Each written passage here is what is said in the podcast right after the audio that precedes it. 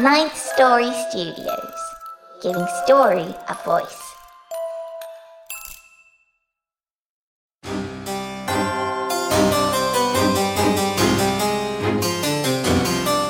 You're listening to the Wicked Library.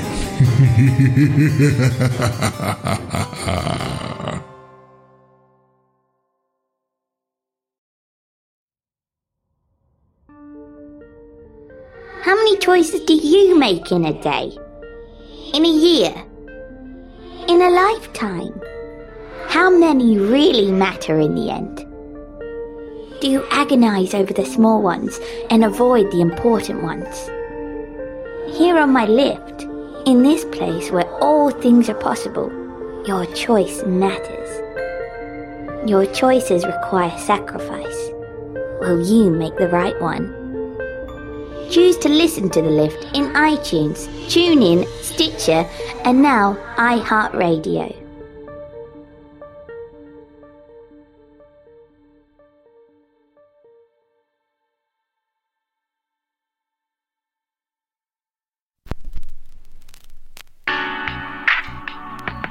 The Wicked Library is not intended for sensitive listeners. If you're a sensitive listener, listen very closely. Are you ready? Of course you are, sweetheart. Stop listening to the bloody show! You're sensitive! This could be very harmful to your mental capacity! Why are you still listening? I just said it wasn't intended for you. You're not gonna have fun here. You're gonna have nightmares. And we, your cats. Yes, you will. Listener discretion is advised.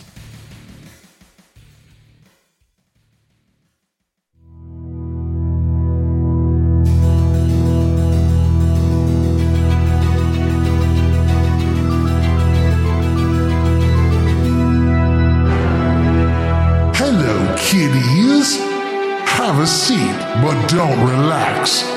I am your librarian, and this time there's plenty to be afraid of. Hold on to yourselves before something else grabs hold of you. Don't worry about the lights. It's darker than ever now. Start screaming. Something extra wicked this way comes.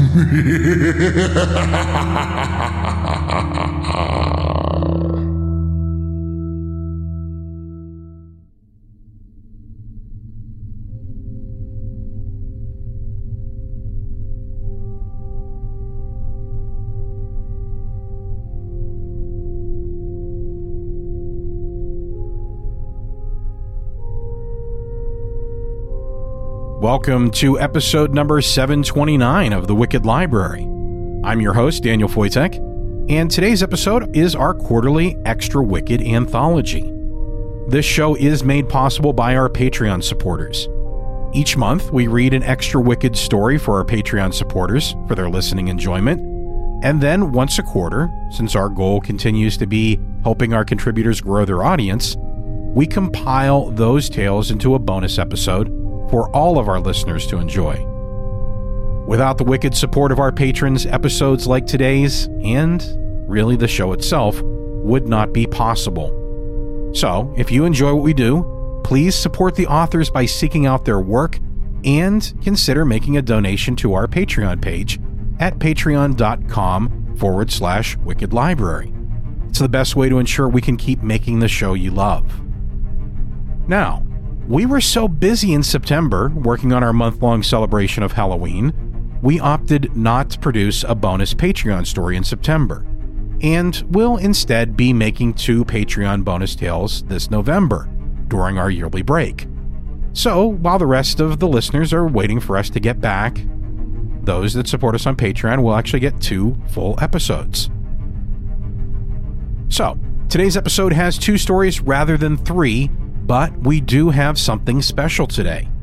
We were recently approached by Zach Hill of Pandemonium's Calliope, who is a fan of the show, and Zach asked us if we'd like to share some of his work with our listeners.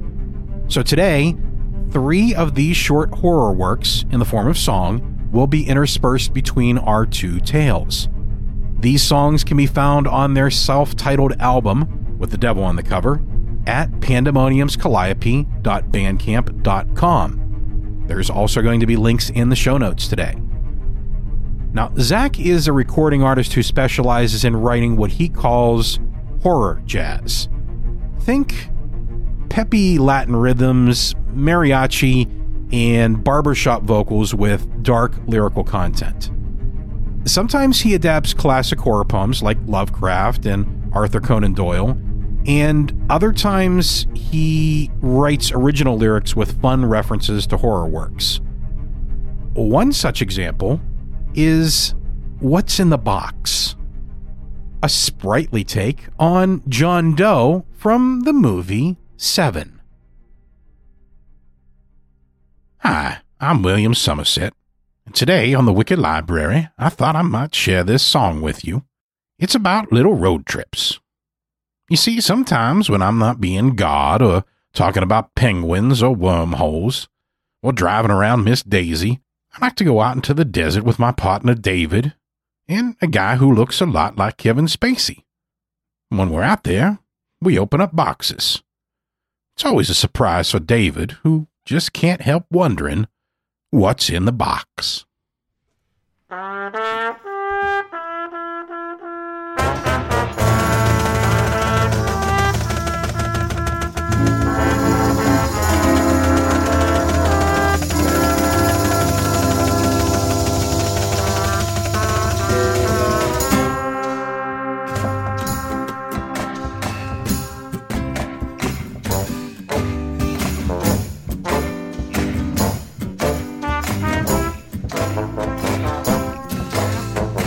I'm coming over to your house.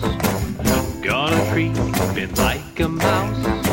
Spend some time in another man's shoes.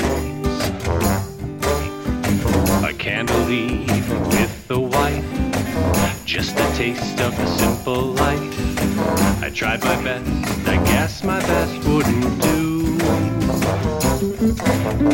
Dance,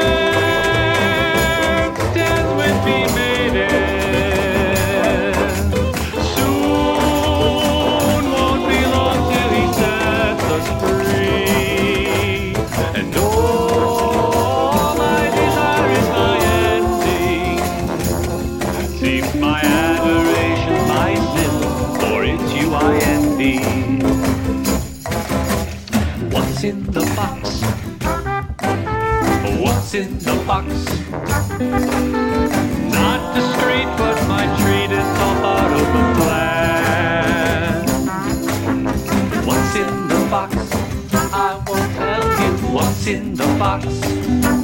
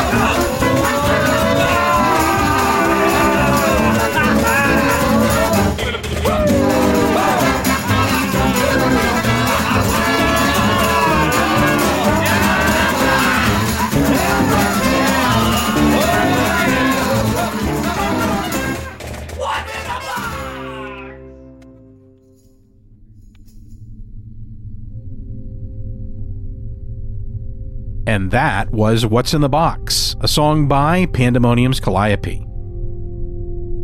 So, up next, we have a story called Devil's Hour by a returning author, Julia Benali. You can find Julia's first story with us, Donna or Ortera, as episode number 617 of the Wicked Library.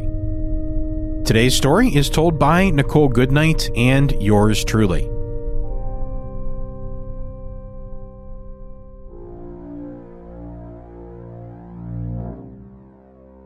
Devil's Hour by Julia Benali.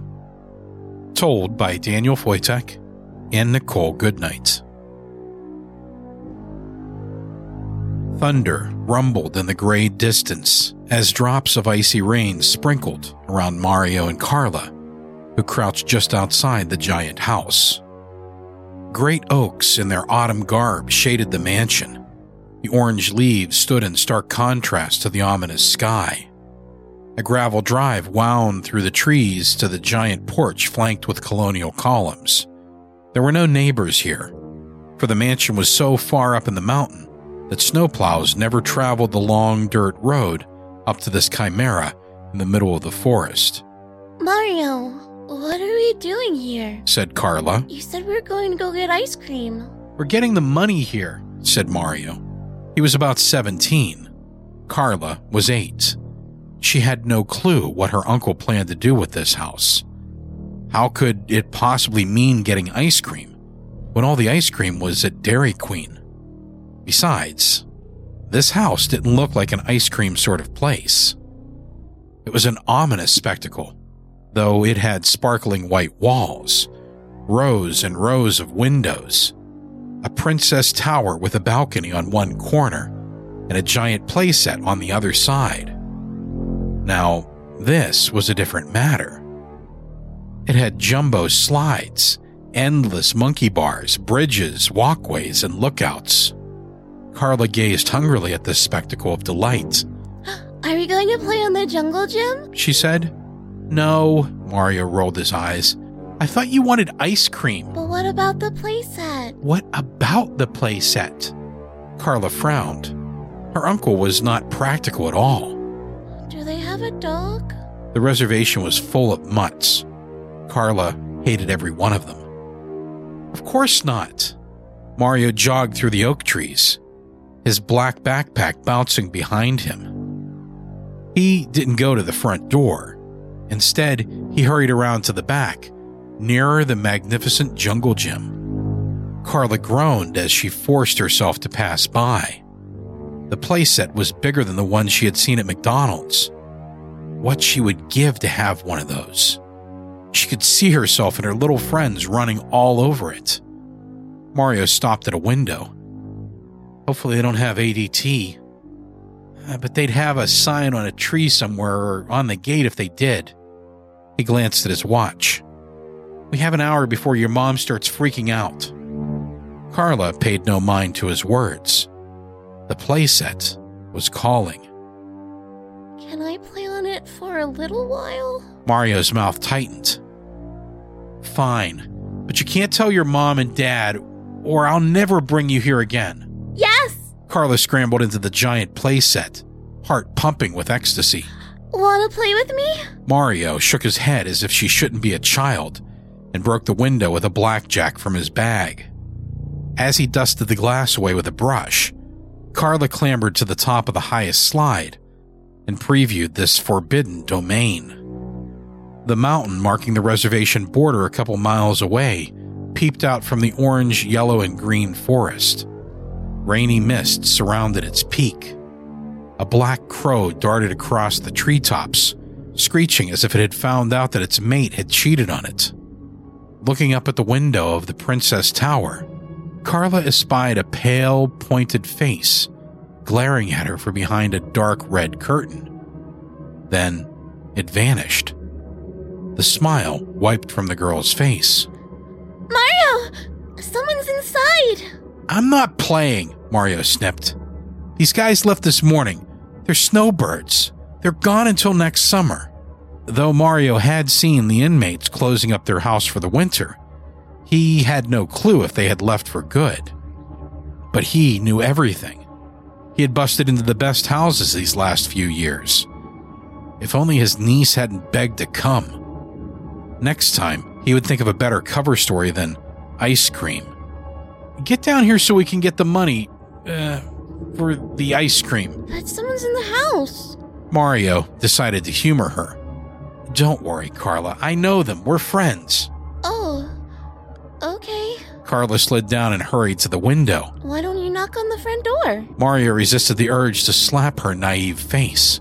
We're playing a game. Don't worry, it's okay. But you're allowed to break the glass? They didn't like this glass anyway. He grinned at his own wit. They wanted me to break it. Oh, Carla wasn't sure, but her uncle was very old and wise.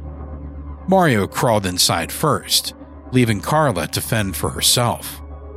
By the time she climbed inside and nearly splattered her face on the floor, Mario had gone into a different room. He was always leaving her behind. She had to learn to be faster, for her uncle had things to do and places to go, as all adults did. Carla stood up, rubbing her knees. She was in a kitchen of pale marble floors, granite tabletops, and glass cupboards.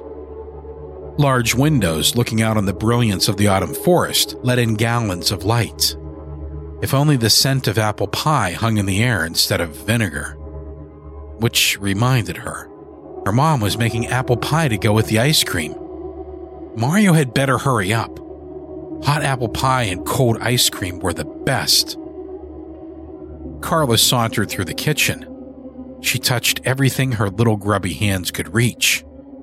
Her kitchen at home worked, but this place was a masterpiece of design. Her eyes landed on a massive silver fridge with drawers on it. Rich white people always had delectable things in their fridges, things no one else could buy. Skipping to the fridge, she looked inside and grimaced. Slabs of raw steak swam in their own scarlet juices on dozens of white plates. The bitter odor of exposed blood turned her stomach, and Carla shut the doors. She loved steak as well as the next meat eater, but that was just gross. There were two ways out of the kitchen. One way led down a hall with white carpet further to the back of the house. The other led towards the front and was covered with a gauzy curtain. Carla could just make out an entranceway. The spectral image of the face crossed her mind, but she had always wanted to walk through a gauzy curtain like a diva. Besides, her designer heart woke within her, and she wished to see the rest of the house. Stepping through the curtain with all the majesty her sodden form could muster, she beheld a majestic stairway that split in two directions. Carla would have loved it, but rough wooden beams formed a dark ribcage over the ghostly pale ceiling. Not a picture or a color was to be seen on the ashen walls. It looked like they had just moved in and hadn't unpacked yet. One would think all that beauty outside would be cause for superior inspiration. In disgust, Carla continued through the entryway towards another filmy curtain. This led to the pallid living room, which was in the same state of hideous shabby chic. The fireplace rose like a black staff to the towering ceiling. Its grate was of shiny gold, expensive fangs for a voracious maw. Suppose glowing eyes appeared in those gloomy depths. Carla struggled to wipe the awful thought from her mind. White couches had been arranged in a semicircle around the grate, leaving the outskirts of the living room bare. Carla rubbed her arms as a chill tickled her spine. Despite the furniture, an emptiness lay on the quiet room, an emptiness full of invisible eyes. Padding through the couches, she discovered a luxurious black throw peppered with small dots of white and gray. Pictures of sparse faces with white eyed sockets littered the hideous thing, Mario? Carla whispered. She didn't care if they were playing a game. A feeling that she wasn't supposed to be here lay on her like an icy weight. Which way had her uncle gone? She walked to the other side of the living room and realized there were stairs on the wall. It was guarded by another wall, so anyone who walked in would never know they were there. Carla headed up the hard marble steps. Her squeaking wet shoes threatened to slip on the cold, sharp edges. If she fell, Mario probably wouldn't come help her. How could she get home if she broke herself? At the top, the marble gave way to white carpet. One could fall face first on it and not get hurt. Doors lined a long corridor. Carla tried each one, but they were locked. One of them finally opened into a golden bathroom with a mural of a forest painted in Japanese style. Standing out like a blood clot was a scarlet sink looked neither authentic nor classy. It glowed. Mario? Carla called as she fled the bathroom, closed the door tight behind her.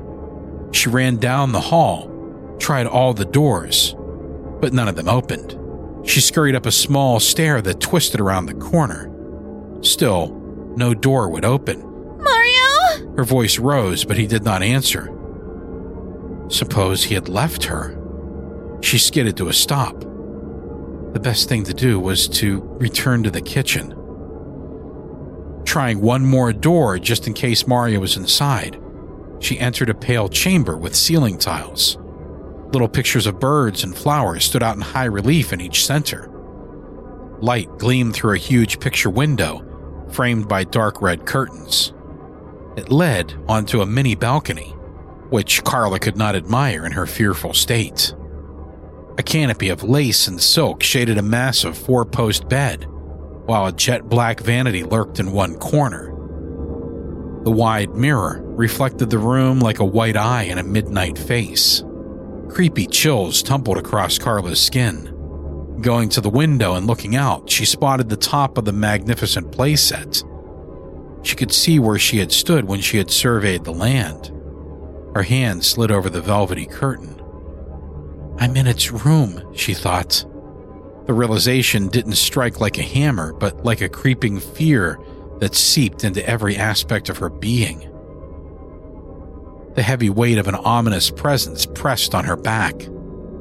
She spun around, screaming at her own reflection in the large mirror. She fled from the room and down the hall.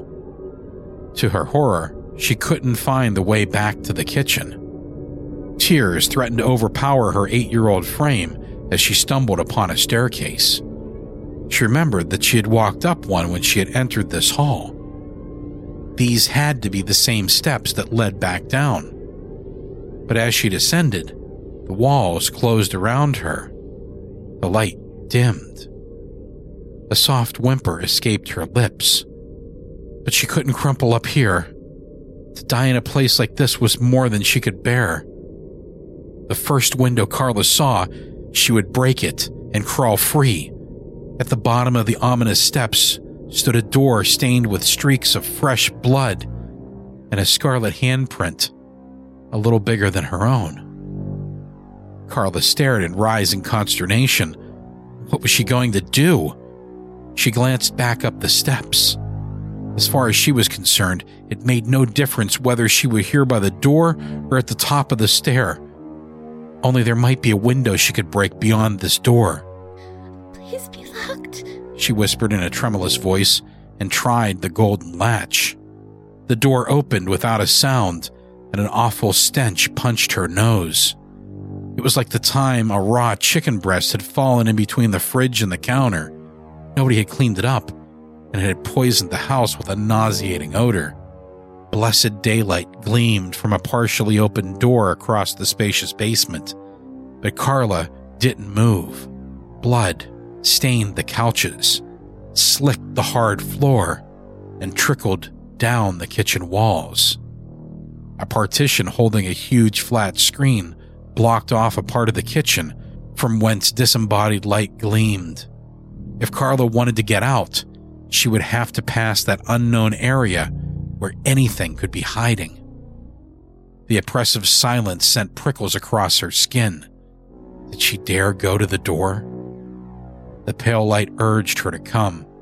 Just as she decided to make a break for it, something brushed against a wall. Carla froze, heart seized up. Did these people have a dog? Was it mean? As her dark eyes roved across the dim room, a pale hand splattered with blood gripped the edge of the kitchen wall, and a girl's head poked out. She stared at Carla with sunken eyes from a pointed scarlet face. Dark blood dripped from ragged, pale strands of long, unkempt hair. Carla's eyes widened as one sensation passed through her she was utterly alone. Little did she know what would come next. An ugly growl escaped those gory lips, the eyes rounded with animalistic bloodlust. Heart skipping a beat, Carla dashed back upstairs. Where was she going? Everything looked the same. What if she never found the way out, but wandered in this house forever with that thing living in the halls? As a panicked scream threatened to escape, she hit marble stairs and stumbled down into the foyer. Thank goodness! Wiping the wet from her eyes, she darted into the kitchen. Mario! Mario! She looked around her. Maybe Mario had gone through the other hall. She glanced at the window. Maybe she should wait for him outside. Just as she decided this was the better choice, rough breathing sounded by the bilious curtain. Carla's heart seized up. Her body couldn't seem to turn around fast enough as she cast her eyes toward the foyer. A scarlet form stood behind the filmy curtain, staring at her. Time seemed to stop. Carla backed towards the other hallway. What was this monster that looked like a little girl? A low growl issued from the figure behind the curtain. The time warp shattered. Screaming in terror, Carla fled. The specter dove through the filmy barrier, hands first, landing on all fours, and charged. Carla raced through the house with the thing snapping on her heels. Its guttural snarls filled her ears, ricocheted off the walls. Rough teeth nipped her pant leg. Hard fingers grabbed at the back of her sweater. Carla started crying. Her legs jellified. Her breath stabbed her lungs. She shouted for her mother, though she knew she was nowhere near. A long corridor opened before her. Since the room at the end of that other hall had been open, Carla's panicked brain expected this one to be open as well. Bypassing the other doors, she sprinted to the safe haven at the end. She pulled ahead of the beast in hopes of survival. As she seized the handle, the monster let loose an ear rattling screech. Her own screech lost in the abominable din. Carla twisted the handle and stumbled into the room. She slammed the door shut and the fiend's gory visage. Its head slammed against the heavy wood. The door shuddered. Just as Carla pushed the lock into the handle, it jiggled like loose change in a piggy bank. Gasping for breath, Carla sunk onto the bed in wild sobs. Covering her mouth, she leaned over her knees and whimpered for her mother. Why had she come here? She should be at home eating apple pie, watching cartoons, and playing with her friends. The desperate need to go home gripped her like a vice and soon overpowered every other emotion. She would get out of here.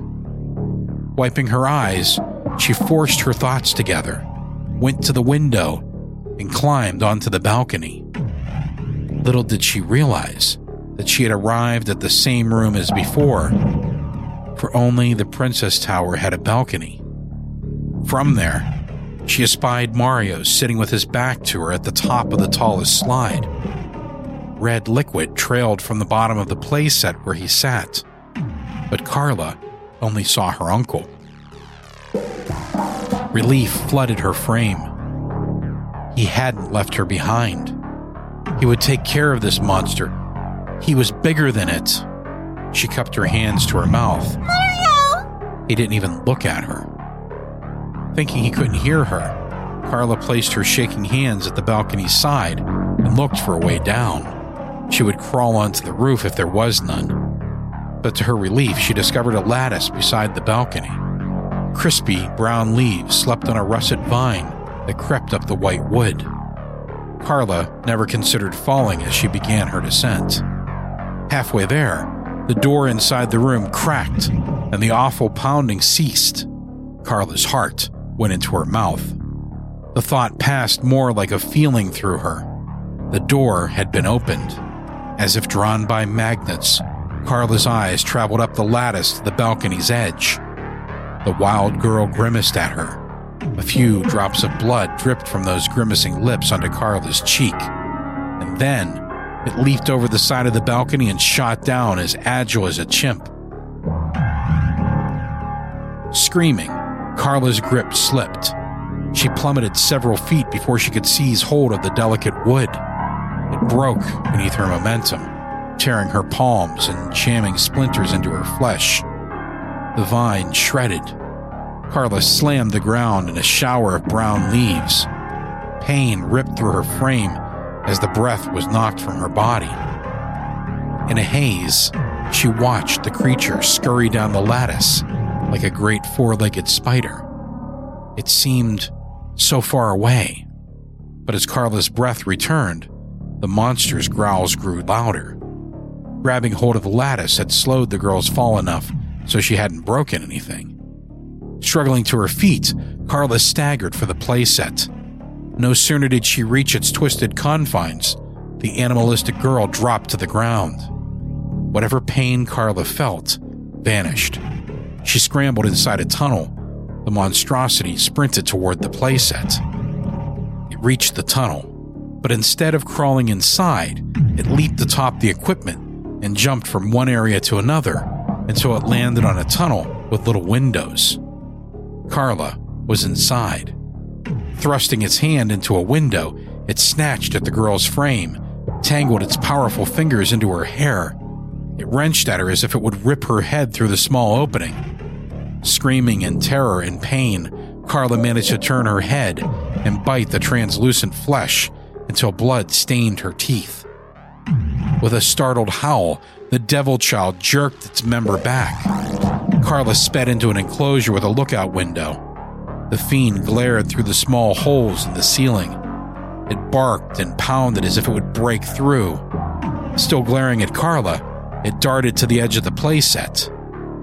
It occurred to the young girl, in a foggy way, that the thing planned to swing inside to join her. With all the strength and speed she could muster, Carla dashed up another tunnel, reaching Mario in the small area on top of the slide. Mario! Mario! Carla grabbed his arm, but he slumped over, a great hole in his neck. Pieces of him had been gnawed on. His right arm was nothing but bone. His blood dripped through the holes in the landing, the way a saturated sponge releases its juices.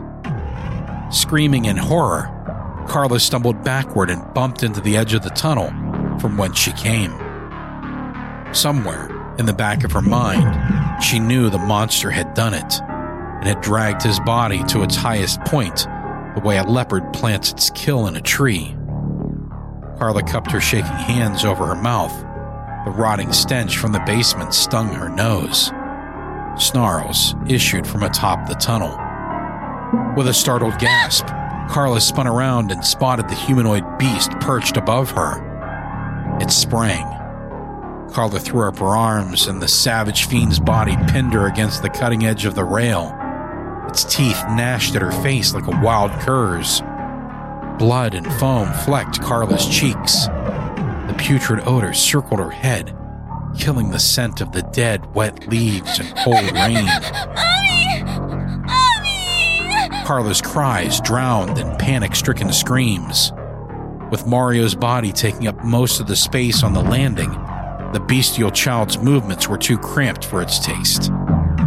Leaping onto the rail, it grasped its victim's hair and wrenched her head back. Its putrid maw thrust for Carla's face, but the girl's sense of self preservation rocketed through her frame. She would do what it took to survive. It was as if she stepped back and watched the ensuing events on a screen, her mind stripped to its raw element kill or be killed. Carla gouged her bitten fingernails into its eyes and squeezed. The creature howled in pain. Blood gushed down its cheeks. As it jerked away from her, its balance faltered and Carla shoved it off the rail. Screeching in more fury than fear, the demon plummeted for the ground below and smashed headfirst into the wood chips. Crack! Its head rolled a perfect 360, and the body collapsed beside it. The bloody eye socket stared at Carla, as if still refusing to lose sight of her. Carla gazed back, chest heaving. She had killed, but she didn't see a human being laying down there. She could go home now. That was all that mattered. As she moved to go down the slide, which had lost its magic, a sound touched the air. Her frazzled mind couldn't register what the noise was, but her eyes roved toward the road and the oak trees. A splash of scarlet moved among the leaves. Ducking into the tunnel, she watched from its small windows. A Durango pulled up to the house. A man and woman, with hair as pale as the savage child's, stepped from the car, toting shopping bags and new appliances. They looked classy in their wool coats and stylish haircuts. The toast of country club society. It's so wonderful having Joy as a guard dog. We don't have to pay for home security or anything. The man chuckled. you said it. He whistled as if calling a dog. Joy! Joy! Come here, girl. They seemed puzzled. Where is she? I hope she didn't run off again. The woman adjusted a lamp box in her arm. She's probably in the basement. She likes eating down there. The man put the key in the lock. You're probably right. They went inside and Carla slid down the slide. The man gave a muffled whistle inside the house. But Carla knew he would receive no answer. What went on in the house did not matter to Carla, or how that monster girl came to be. The path to her house, sequestered in pine trees, swallowed her mind. There, Mommy and Apple Pie waited for her. Sprinting past the Durango, she rushed towards the safe confines of the oak trees. As she reached the tree line, the man's blusterous voice bellowed, Hey! Carla's legs froze. She glanced back and saw him at the balcony staring at her. His face reddened and contorted in rage. Like a savage beast, he leaped from the balcony onto the lattice. Horror washed over Carla's frame. He, too, was a devil. What would he do if he caught her? She tore for the woods. Out here, she knew where she was going. As she vanished among the autumn leaves, the man reached the ground and pursued. Like a hunted deer, Carla dodged among the trees towards the mountain that marked the reservation line. No longer was it the border between native and white, but a portal from this strange dimension into the real world. The man's wild cries echoed behind her, gaining as his long legs propelled him over the wet ground. Carla glanced back, but she didn't see him yet. Finally, the barbed wire fence separating her from the mountain cut across her path, and she dove underneath. The barbs reached their rusted points for her soiled sweater, combing her grimy hair, but failed to keep hold. Wet leaves dampened her front and stuck to her jeans. Wheezing for air, Carla scrambled into the trees. By the time the man reached the barbed fence, his quarry was nowhere to be seen. He glared at the mountain, a snarl cracking his bitten lips. Howling at the stormy sky, he gnashed his teeth until they clipped his ragged lips. Where are you? He gripped the barbs, twisted his ruddy hands around them as if they were a child's neck until blood streamed. The only things witnessed his madness were the trees and a pair of frightened black eyes from behind an outcropping of rock. With one last screech to wake the dead, he stormed away until the forest swallowed him up and silenced his wails with orange leaves. Please, may I have your daughter? Please, may I hold her hand? It's been hours, I've been waiting for her. Please, don't you understand?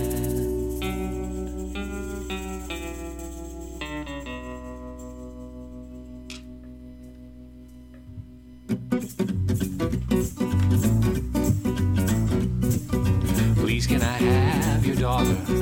Please, may I hold her hand? Please, can I have your daughter? Then I hold her hand. It's been hours I've been waiting for her. Please, don't you understand?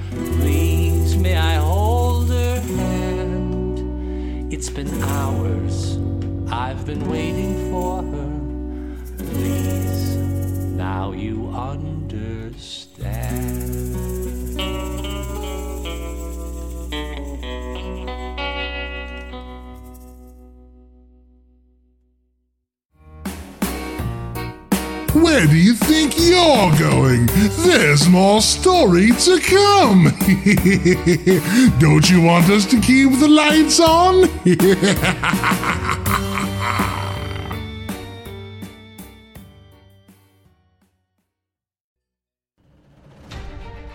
Hey there! Do you like legends, myths, and whiskey? Or maybe just one of those things? Then you should listen to the Legends, Myths, and Whiskey podcast. For more information, head over to legendsmythsandwhiskey.com.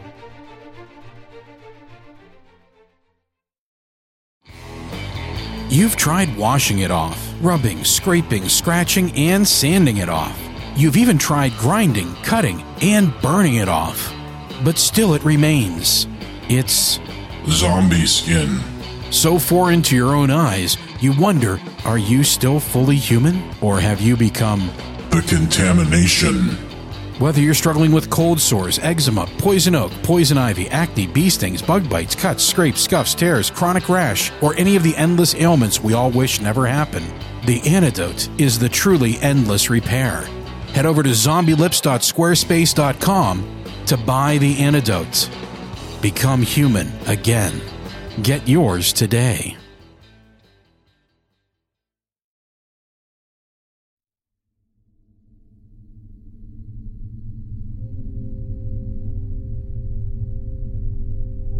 Welcome back.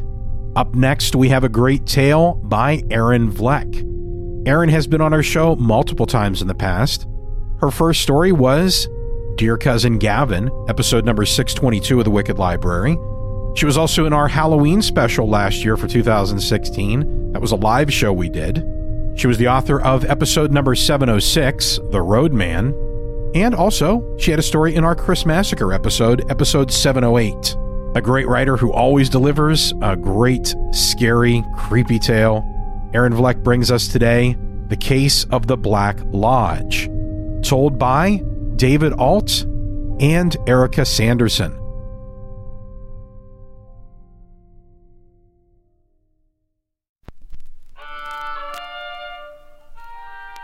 The Case of the Black Lodge by Erin Vleck. A group of us had sequestered regularly at the country home of one of the most notable and accomplished men of this age, the great traveller, scholar, author, and detective of all things arcane and terrifying to the faint of heart, Geoffrey Sykes Vermilion. On the last Friday of each month, we gathered at the crumbling estate on Heath Lane, just an hour's drive outside the city, where we would dine on the superior comestibles of Vermilion's table, and then retire to the study to be warmed by the most excellent brandy I have ever consumed. and chilled by the most singular and curious tales. The ritual endured without variation for some years and had become quite the routine. Our number never wavered, and the seven of us, plus our good host, had grown well accustomed to one another. We suffered the presence of no outsiders or diminution of our party unless by the most urgent of pressing matters, and guarded rather jealously the parameters and locale of our association. Suffice it to say that on that blustery late October evening when we retired to Vermilion's darkened study after an excellent rib roast and fresh asparagus, only to find another already seated there in the shadows, we were taken aback and damn well not pleased. Decorum required we abstain from protest and silently awaited our host's explanation. We took to our regular perches, snifters in hand, and said explanation was soon forthcoming. At ease, gentlemen. Our visitor, Vermilion said, gesturing broadly toward the figure seated serenely by the fire, is Miss Allegra Barlow. As I relate the harrowing details of her story, I am sure you will glean why I have asked her to join us here this evening. He paused for a moment as our eyes adjusted to what meagre light the blazing fire on the hearth and a few candles provided, and we had a chance to discreetly examine Miss Barlow. She was a stunningly handsome and imposing figure, tall and willow fine as she sat, with cropped and bobbed copper coloured hair, and the raiment of both the smart flapper and the lady of no small material means. I detected a mountain of luxurious furs tossed casually over the other end of the lounge on which she sat. Despite her great beauty and poise as she sat before us, I felt an inexplicable caution as we discerned this was no flippant girl or woman of the ordinary sort, but rather a creature of profound dignity and personal bearing. I'm sure we all assumed she must be among the foreign royalty currently holidaying in town, or an important personage of vast worldly accomplishment. All of this, and none of it, as it happens, was true. But hear of it in Vermilion's own words. I am acquainted with Miss Barlow through certain channels of my own, and we have shared our thoughts on many subjects of keen interest to us both on frequent occasions over the years of our association. When an urgent note arrived asking me to join her at her residence last week, I went at once, certain that no frivolous social call would be solicited by such a person, especially in the middle of the night. Vermilion paused to refill our glasses, nodding at the lady and noting her refusal with a swift movement of her hand. Though her face remained partly obscured, I sensed with every fibre of my being that we were being scrutinized in minute detail by eyes that were neither impressed nor charmed by our manly prowess and virtues, nor by the costly and fashionable cut of our suits and waistcoats. It was only Vermilion's relaxed and pleasant demeanour toward the woman that encouraged my own hackles to flatten against my back and my body to relax into my seat. No odious creature or bane enemy would be invited into this house, nor would any possibly gain egress against the resolute will of its formidable resident. When I arrived at Miss Barlow's home, he continued, it was well past midnight, but she was still in full evening dress and the large formal reception room was rudely ransacked. But it was the other curious details that commanded our attentions. The body on the doorstep, bloodied, broken, and stripped of its clothing, settled my mind on the nature of the late night call to arms. Before I proceed, certain aspects of Miss Barlow's curriculum vitae must be revealed if you are to understand the extent of our association and the gravity of her predicament. Allegra, Miss Barlow, is the lodge mistress of Anubis Lodge, the Grand Lodge of the Order of. Well, I will leave certain details to Miss Barlow's privacy. Perhaps later, if time permits. His words trailed off as he watched my companions and I shift uneasily in our seats. Miss Barlow's home, located in a guarded location, is one of the largest private dwellings in town and serves as her home and as the temple for the Anubis Lodge. She has renovated the mansion at great personal expense and with formidable resources, and the results are a stunning tableau that any high born Nubian priest of antiquity would bristle with pride to preside over. But on the night in question, Miss Barlow had just returned from an evening in the country. What she discovered was her front door shattered, the place a shambles, and her servants viciously murdered. You are probably wondering why she called me instead of more orthodox criminal authorities. Our association, of course, notwithstanding, it was the severity of the crime and the identity of the suspects that caused my name to spring most naturally to mind. You see, the initiates of Anubis Lodge have been engaged with something of a war with the Black Lodge for some time, and things, you might say, had finally come to a head.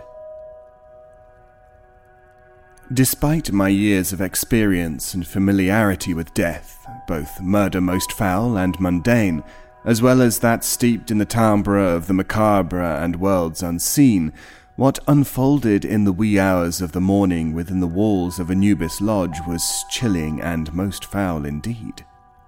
Now attend to what I am about to say, for it will undoubtedly be among the most shocking revelations of all that I will have shared with you regarding the occult side of my dealings, which, up to now, you may have assumed I merely dabbled in.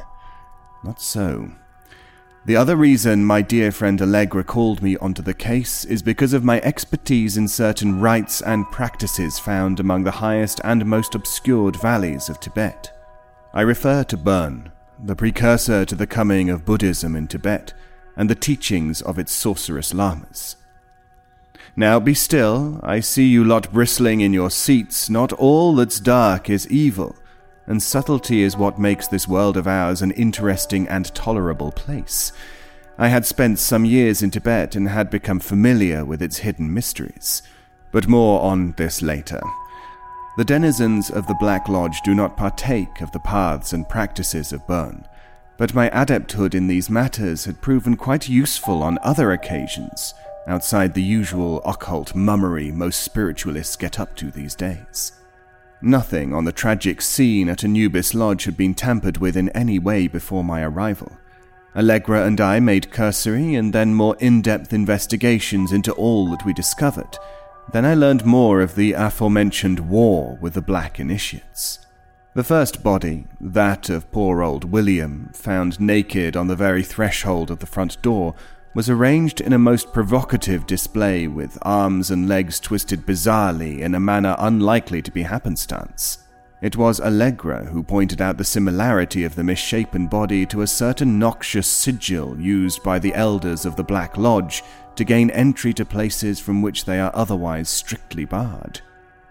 You might well ask, how was such a powerful edifice of the arcane arts as the Lodge of Anubis so easily breached when, I can assure you, the lady seated with us this evening is fully capable of guarding her fortresses?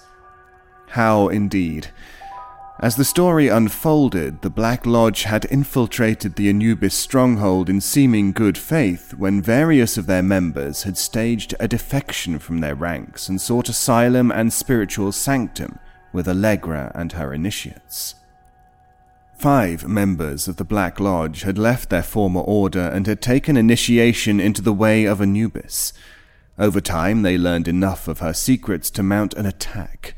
Seduction is a powerful and dangerous thing. The original five interlopers had managed to turn five more Anubians to their own schemes, and greater secrets sprang open at their touch.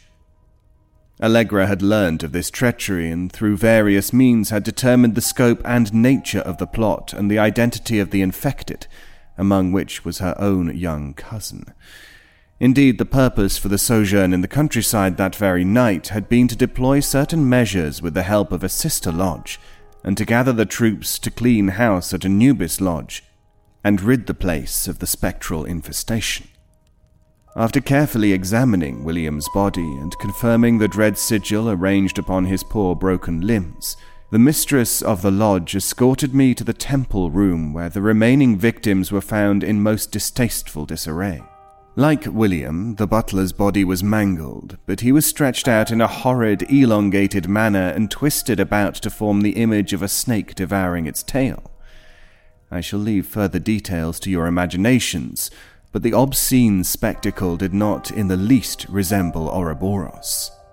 Again, the sigil was familiar to the lady and myself as that depicting an act of vile desecration of the human form, and the mark sacred to a certain denizen of the black pathways that I shall not name here aloud. Further lurid discoveries took the form of the cook, the chambermaid, a chore lad, and the night attendant of the sacred temple itself, the inner sanctum that none but initiates may enter. Together and conjoined, the bodies of these six poor wretches, these six sigils, formed the great black wheel sacred to the enemy lodge, and created an opening, a birthing way, by which all that is good and noble within the Anubian path may be sucked away and perverted into nefarious energies, and all that is unholy, vile, and unclean may enter into the world to cavort and frolic about at will. A soft thud rocked me from my rapt absorption with Vermilion's voice, and I noticed my snifter had dropped from my hand and rolled across the carpet. I quickly retrieved it, only to realize my companion still sat mesmerized and oblivious of my clumsy blunder. For his part, our host shot me a reassuring glance and continued with his story. Allegra and I concluded our thorough investigation of the horrid intrusion and the sad bodies of her servants. Then we rang the so called proper authorities and ushered them into the house to do their worst. Against all normal procedure and propriety, however, we spirited the final affront from the premises before the authorities arrived and secured it at a far remove from the house. It had lain upon the floor of the inner temple itself and formed the very substance of profanity. The thing reeked of the charnel house and the public toilets all at once, and we had to wrap our faces before we saw to its needs. The abomination must have been alive after some manner of speaking, but it had not, hopefully, ever been human. The thing was circular and flat as a large black pancake formed of a tar like substance and other indiscernible matter, and measured about eight feet in diameter. As hideous as it sounds, for the life of me, the thing resembled nothing so much as an infernal black placenta, and I have no doubt that it served some such or similar purpose in the night's proceedings. Needless to say, when we disposed of the thing, it was thoroughly and utterly dead. We saw to that. Then it was burned and buried. This brought me sharply around, and I gasped and heard my companions groaning and shaking their heads. What was Vermilion about? Why was he telling us all this when, before, his tales, as uncommon and unbelievable by many and steeped in occult lore and shenanigans as they were, remained the stuff of damn good yarns that didn't cause the hackles and bile to rise among the company? We had no recourse but to hear the story to its conclusion, so we settled back and tossed off another round of drinks in hopes of good, wholesome fortification arising thereby. The next day, after the authorities had removed all sad human remains, the mistress of the lodge gathered her flock and we set to work. I had returned home briefly to gather the implements and artifacts peculiar to my trade, and certain ritual garments appropriate to such adventures, and then returned to the Anubis Lodge, where things were progressing apace. Now, lest you erroneously assume that the good mages of Anubis Lodge and their mistress are not capable of mounting the necessary return of martial volleys without calling in outside assistance such as myself, note these two fine points. Firstly, the lady and I have quite a history together, and she has often called me in not as saviour, but as colleague and partner. Secondly, one must understand that the various forms of magic, occult studies, arcane spiritualities, and the like form together the spokes of a great wheel of their own, and while they have overlapping qualities and areas of inquiry, each brings its own unique potency to bear upon any matter. You may recall the tale of the elephant and the five blind men. Each grasps a part of the beast and believes it to be the whole. The man in front grabs the trunk and believes the elephant is a snake. Another bloke embraces a leg and swears the creature is a tree. Another takes the animal's body for a wall, and so on.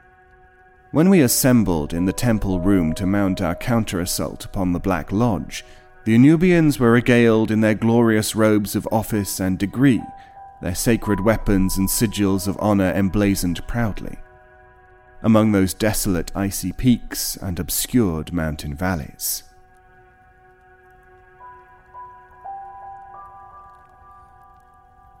When we began, Allegra took her place at the center of the congregation and performed four banishings, each more potent and arcane than its predecessor. Certain incenses were set alight, and the heady smoke soon filled the room. Then we fell into the deep and ordered reverie that forms the basic working rite of the lodge. I sat outside the circle of the Anubians, and together Allegra and I intoned certain formulas we had composed for the purpose and that must needs be never uttered again thereafter. We had not long to wait, as the enemy lodge must have been decamped nearby in the seldom travelled corners of adjacent space to await the throwing of the gauntlet to the floor.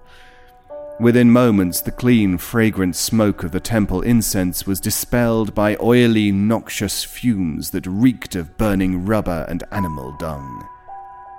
Following Allegra's lead, we covered our faces with the sashes from our robes and steeled our resolve.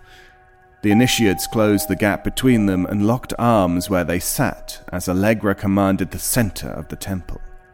I was the first to see them. Came an unfamiliar but clear and beautiful voice. I looked up to see our guest standing next to Vermilion where he sat.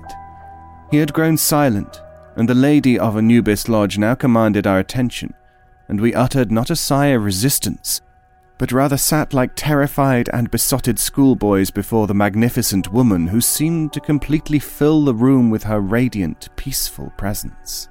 They clung to the floorboards and grew in size and number until they formed a swollen, unbroken chain around the perimeter of the circular room. Throbbing lumps of pale translucence, they trembled with an inner glow that almost made them appear beautiful, had we not known their thoroughly evil origins. They were the larvae, and we shuddered at their sight but maintained our vigilance. Some of the younger among my company gaped but remained in their places, having never seen such corporeal manifestation of the uncreated before. The larvae were but the footmen of our enemy, and I silently urged my companions to ignore them. Soon they dissolved and drifted away like mist that clings to gravestones at moontide. As I rose to begin my turns, a sickly green film seemed to fall across the room, and I knew my enemy was at hand. It was difficult to walk, as though I dreamed or walked against a heavy current, but I continued on.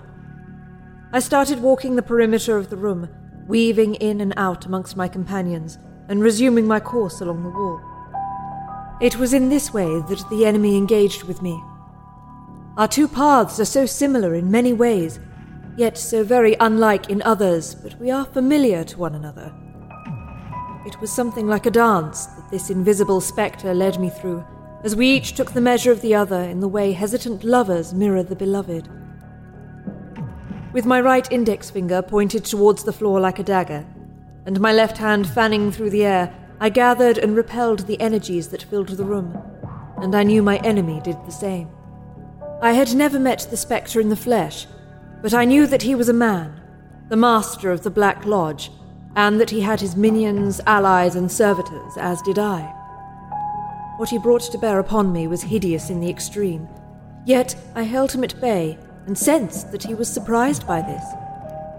He thought that since he had raided the hen house and robbed me of the worst among my flock, that I was sufficiently weakened for him to take me.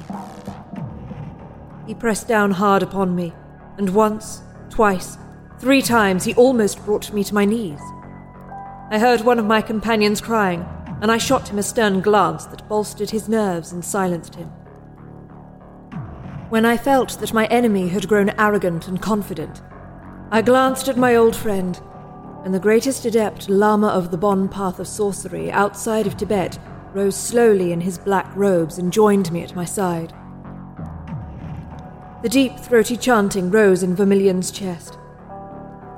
It became a cacophony that drowned out the muttering and other noises that now filled the chamber. Then Vermilion left my side, and I heard the sound of something heavy dropping to the floor. My flesh tingled with terror and delight, and I longed to join him. The soft padding of feet plodded quickly widdershins opposite to the dance I resumed about the chamber. I dared not glance at Vermilion as he made his way around the room, and silently forbade my companions from doing so either.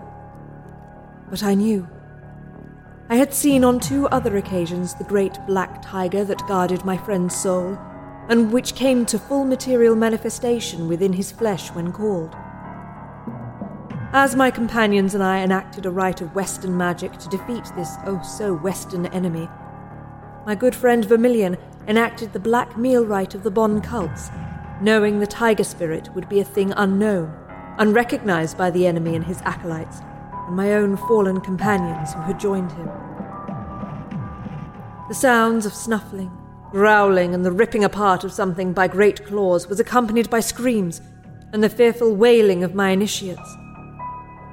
I continued my dance, stabbing at the earth with one hand, grasping all I could from the airs and ethers around me with the other. As I walked, I noticed a sticky substance had begun to gather on the floor, and the scents that rose were both sickly sweet and suffocating. I renewed my invocations and heard my companions growing bolder and joining in. First one, and then another stood and joined in the circle I navigated around the room, oblivious of the giant black tiger that sped past them in the opposite direction. All of a sudden, there was a breathless pause, as if an unseen hand swept back a heavy curtain and let in breezes from places long forgotten by our frail human sensibilities. A screaming torrent sounded as a black waterfall of pure, unmanifest chaos, the mother of all impossible evils, poured into the room and then halted in perfect silence as a crushing weight threatened to bear us all to the ground. The moment had come, and only all of our efforts together could push back that dark tide. I heard a ferocious snarl and a roar that almost ruptured my eardrums. I collapsed on the ground as the form of a great black tiger leapt over me and into the waterfall. Then both disappeared, and all was silent, empty, as though we had yet even to begin the evening's activities. Somewhere outside, I heard sirens. Many, many sirens, and voices shouting. I got up and ran to the window and threw back the heavy velvet drapes. In the distance, I saw a fire burning against the horizon of the night sky, as though half the city were being consumed by the gaping mouth of hell itself. I looked back at my companions, and all was still, as though we had spent the night in peaceful meditation. Vermilion stood in the centre of the room, a man once more, his robes in disarray and torn in many places. He stood where I had stood, as though he had never left my side. I resumed my place beside him and bid my companions rise. I put my right finger to my lips and cast it sharply away. So it is done, I said firmly, and was answered by the entire company in like kind. Then we closed the temple and departed. The next day, we learned that the fire had been started in the long abandoned tunnels under the old part of the city and had consumed almost a mile of the ancient timber lined subterranean passageway. We heard reports of dozens of burned bodies found down there, as well as the remains of a large quantity of mysterious flotsam and jetsam of occult antiquity. The Black Lodge had found a fitting home and final resting place in that blackened charnel pit. The woman finished talking, and then she went to the sideboard and poured herself a snifter quite full of Vermilion's best, and returned to her seat among the shadows. And so you see, my friends, it is done, Vermilion said at last. we just sat there, dumbfounded. Surely none of it could be true. But knowing Vermilion, who could tell? If it was true, what the damned hell were we supposed to make of it all? It is done, Vermilion bellowed again, raising his glass to us and to the lady mistress of Anubis Lodge, who smartly returned his salute. We are done here with this little gentleman's club, I think, of boyish feasting and storytelling, he added, refilling his glass and tossing it sharply back and gesturing for us to do the same, which we did. The others looked at me and I at them as we awaited further instructions, or to be thrown out into the night, or laughed at for our gullibility. So it is done, Vermilion continued, taking his seat. We are no longer eight, we are nine, if the lady will have us. We will undertake a new line of inquiry and begin a deeper exploration of these matters you good fellows claim to be so interested in. But be of good cheer. From what I understand, nine is a very auspicious number. Be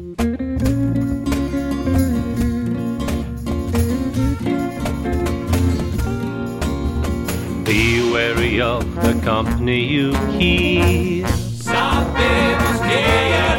Cause the path is long and the valley is steep. Said the path in the woods will show you the way.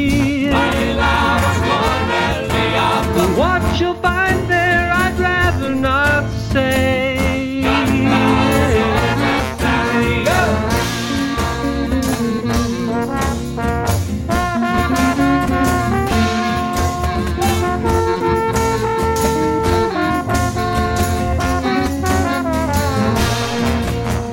Every dog must have his day. Getting close now, you can smell the decay. Hold my hands and I'll take you there.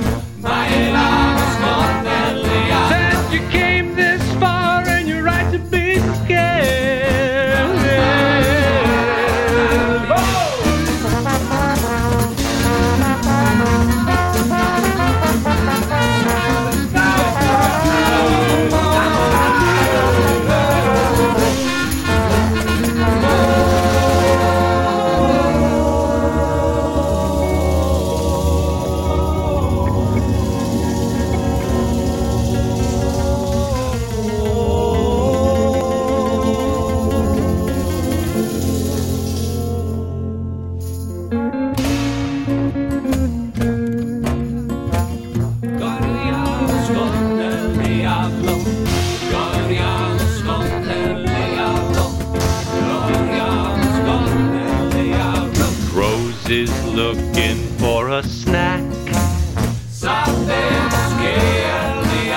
Look out, his skin is turning black. Said the rope is tight and there ain't no slack.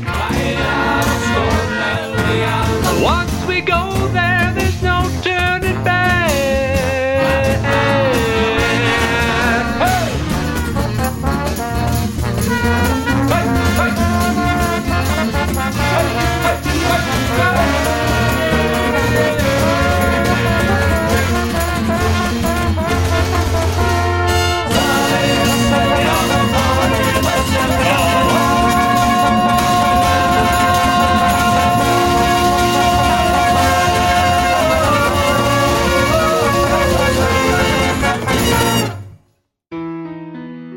Now available from K.B. Goddard, the author of the Lift episode The Lost Library and the Wicked Library episodes The Darkness Within and Shadows, comes her debut novella, The Girl with the Roses. At the haunted auctions of Thornhill and Swift, where artifacts of the ghostly and the macabre are bought and sold, we learn of the statue entitled The Girl with the Roses. Charlotte Salt has always dreamt of marrying for love, but when she receives a proposal, she realizes that romance isn't always the deciding factor in the Victorian marriage market. Married to the eligible but secretive George Avery, she finds herself cut off from her family and friends when her husband takes her to live in his isolated Derbyshire home. Trapped in a loveless marriage, she finds her thoughts turning towards her brother's newly returned friend, the handsome Charles Jameson. In failing health and increasingly troubled by strange sights and sounds, she cannot help recalling Jameson's mysterious warning Be on your guard. What danger did he foresee? As dark forces surround her, she contemplates the fate of her predecessor. What happened to the first Mrs. Avery? In a summer of storms, can anyone save her from the shadows? The Girl with the Roses is now available for pre order on Amazon and Kobo.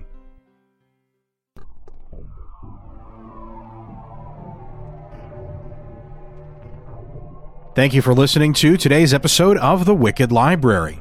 The Wicked Library is a Ninth Story Studios production. NinthStory.com. If you enjoyed the show, please consider supporting us on Patreon at patreon.com forward slash Wicked Library. You can be a part of helping us keep the shows coming for as little as $2 a month.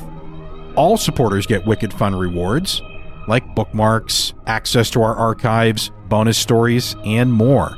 The more generous you are, the more wicked the rewards are. Season 7 of the Wicked Library is sponsored in part by the Legends, Myths, and Whiskey podcast. You can find them over at legendsmythsandwhiskey.com and, of course, in iTunes, TuneIn, Stitcher, wherever you subscribe to your podcasts. Also sponsored in part by Zombie Lips. They make the antidote for the human condition. Get the cure at zombielips.squarespace.com. All audio recorded in house at Ninth Story Studios is recorded on Rode microphones. Find out more information about their great products over at Rode.com. That's R O D E.com. A big thank you to Rode for helping us make the show sound so good. Complete credits and full show notes, including links and information from today's episode, can be found on thewickedlibrary.com.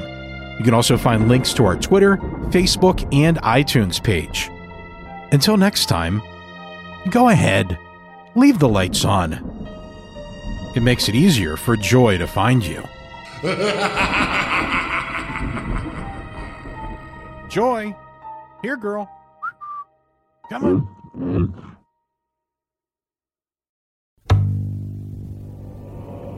Society 13 Podcast Network. Redefining podcasts. Society 13.com. I like to listen.